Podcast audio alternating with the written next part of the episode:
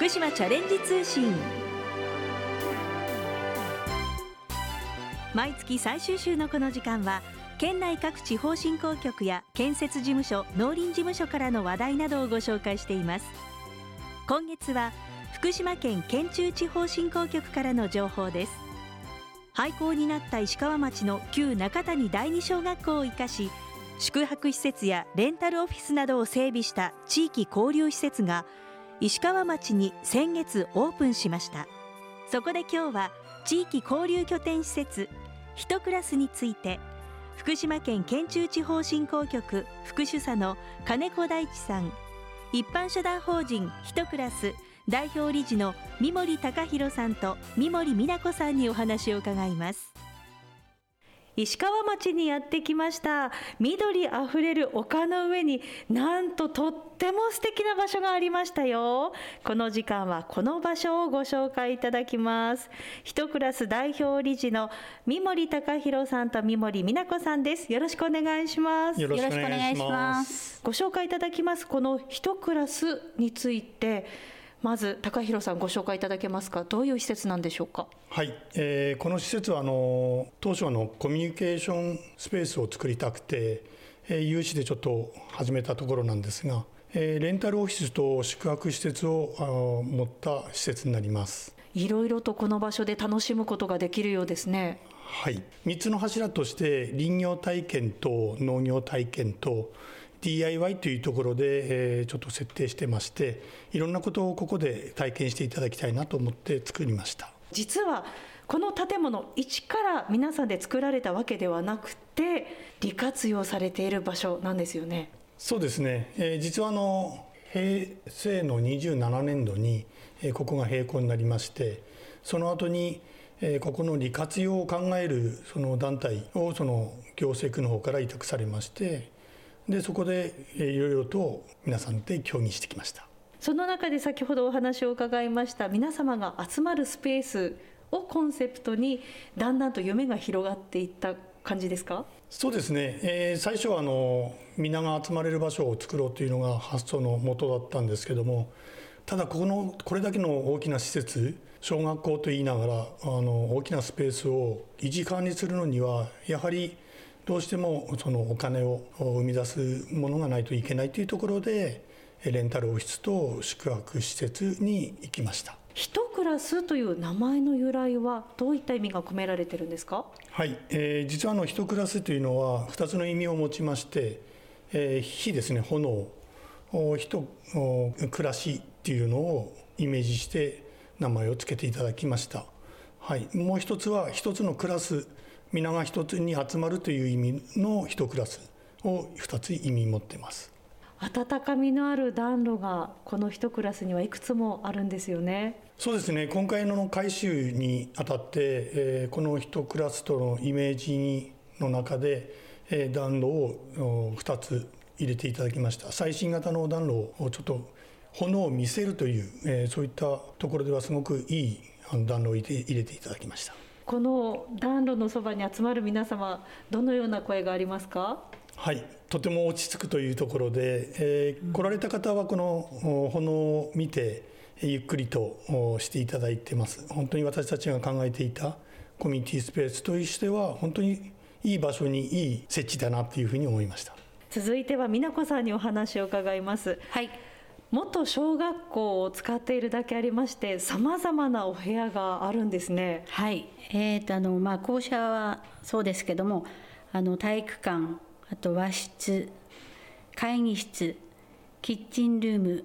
多目的ホールなどのお部屋があります。この校舎もレンタルオフィスになっていたり宿泊施設になっていたり、はい、場所によって全く違う表情なんですね。そうですね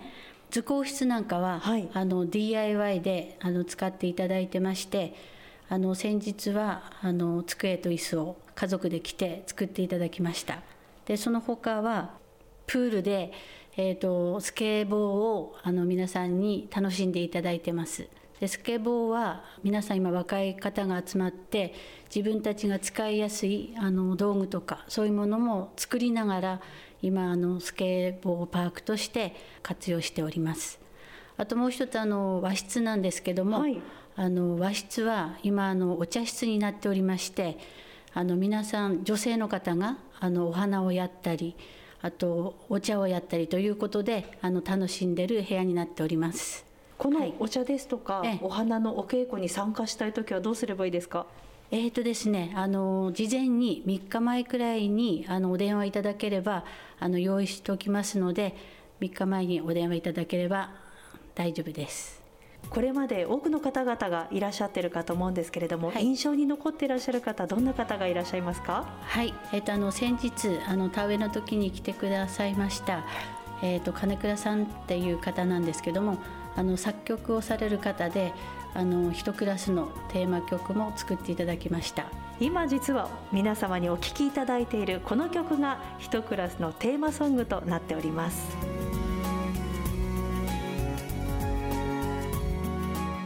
本当に一つの楽しみ方ではなくたくさんの楽しみが詰まってるなと感じたんですけれども、はい、どういった方々に楽しんでいただきたいですか？で本当にあの皆さんのあの、まあ、ふるさとというか第二のふるさととして使っていただければ嬉しいです。では高弘さんお問い合わせ先など詳しいことを教えていただけますでしょうか？はいこちらはあの電話番号がありまして0247-57-7073こちらの方にお電話いただいてスペースが空いてるかどうかとかそういった確認をしていただければなというふうに思います。またあのメールでも受け付けますのでえー、ひとクラスアットマーク gmail.com にあのアクセスしていただければそれで問い合わせできますのでよろしくお願いします。さまざまな施設には利用料金などもかかるかと思うんですけれどもご紹介いただけませんでしょうか？はいイベントルームとかいろんなその施設の中にあるんですが、えー、実はあのワンコインを自分たちのところでは考えてまして2時間あの500円であのスペース貸しをしております。レンタルオフィスに関してはあの代償のスペースの大きさがに応じて金額を設定してますのでこちらにお問い合わせいただくかこちらに来ていただいて見ていただいて判断していただくのがいいかなと思います。これからの一クラスですけれどもどのようにしていきたいとお考えですか？はい、えー、おかげさまであのこういった施設があの皆さんで利活用できるようになりましたので、えー、これからどんどんまた進化していくような皆さんで進化していけるような施設に持っていきたいなっていうのは私たちの考えなのでぜひ皆さんが集っていただいていろんなアイデアをここに詰めていただければなというふうに思っています。では美奈子さん最後にラジオを聴きの皆様に一言お願いします。はい、はいえーと、あのラジオを聴いている皆様あの気軽に一クラスにおいでください。お待ちしております。県中地方振興局の金子さんにお話を伺います。こちらの一クラスは県のサポート事業を受けていらっしゃると伺いましたけれどもサポート事業について教えていただけますか？はい。サポート事業は民間団体や市町村などが行う地域振興の取り組みの中で新規事業を立ち上げるという際に国や民間組織などの補助金が活用できないというものについて福島県が支援していくものです。このサポート事業を受けたいという方はどうすればいいものでしょうか？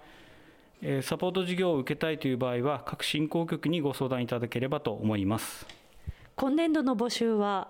令和3年度の募集についてはすでに終了しているんですけれども、来年度以降に実施したい新規事業があるという方については、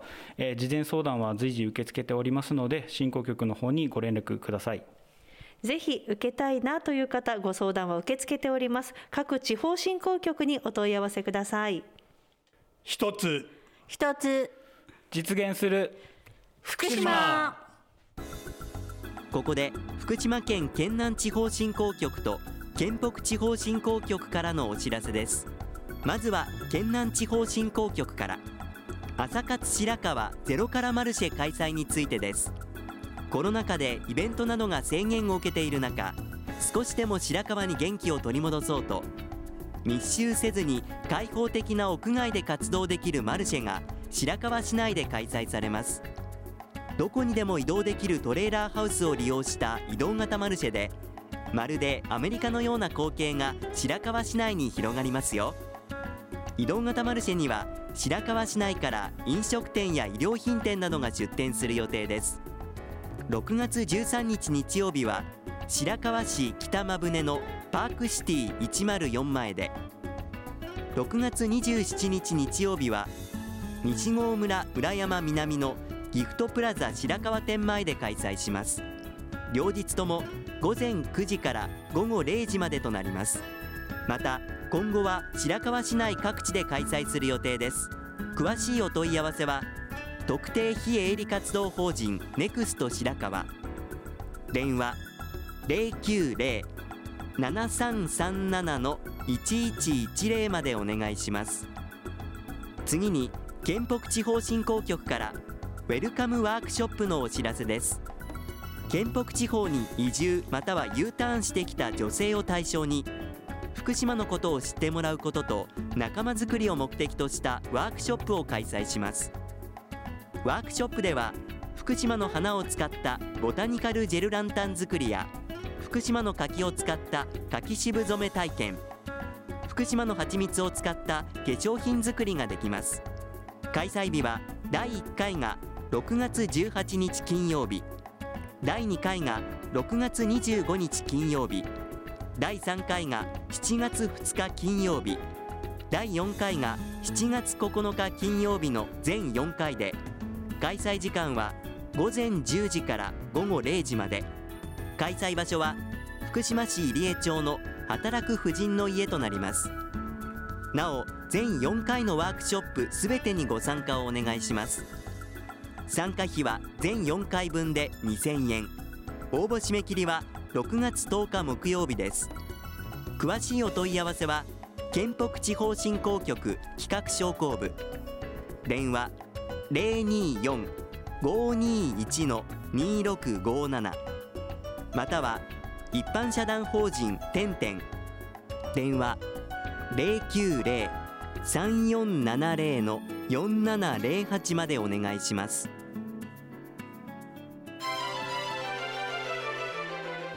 今日は地域交流拠点施設一クラスについて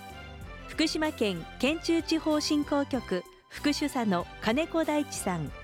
一般社団法人一クラス代表理事の三森隆弘さんと三森美奈子さんにお話を伺いました。さて番組では感想をお寄せくださった方先着5名様にきびたんグッズをプレゼントします。ご希望の方はハガキまたはファックスでご応募ください。宛先です。はがきは郵便番号960-8655福島市ラジオ福島。ファックスは024-535-3451まで。福島チャレンジ通信の係までお寄せください。皆さんからたくさんのご応募をお待ちしています。次にきびたん公式ツイッターのお知らせです。きびたんの公式ツイッターでは県内外を飛び回っているきびたんが身の回りの出来事などを毎日のように写真と一緒にツイートしています。ご覧になる場合は県の公式ホームページきびたんの部屋からどうぞ。最後に福島県公式フェイスブック一つ一つ実現する福島のお知らせです。フェイスブック一つ一つ実現する福島では食や観光にスポットを当てて福島県の良いところを写真とともに発信しています。ぜひチェックしてみてください。福島チャレンジ通信。この番組は福島県がお送りしました。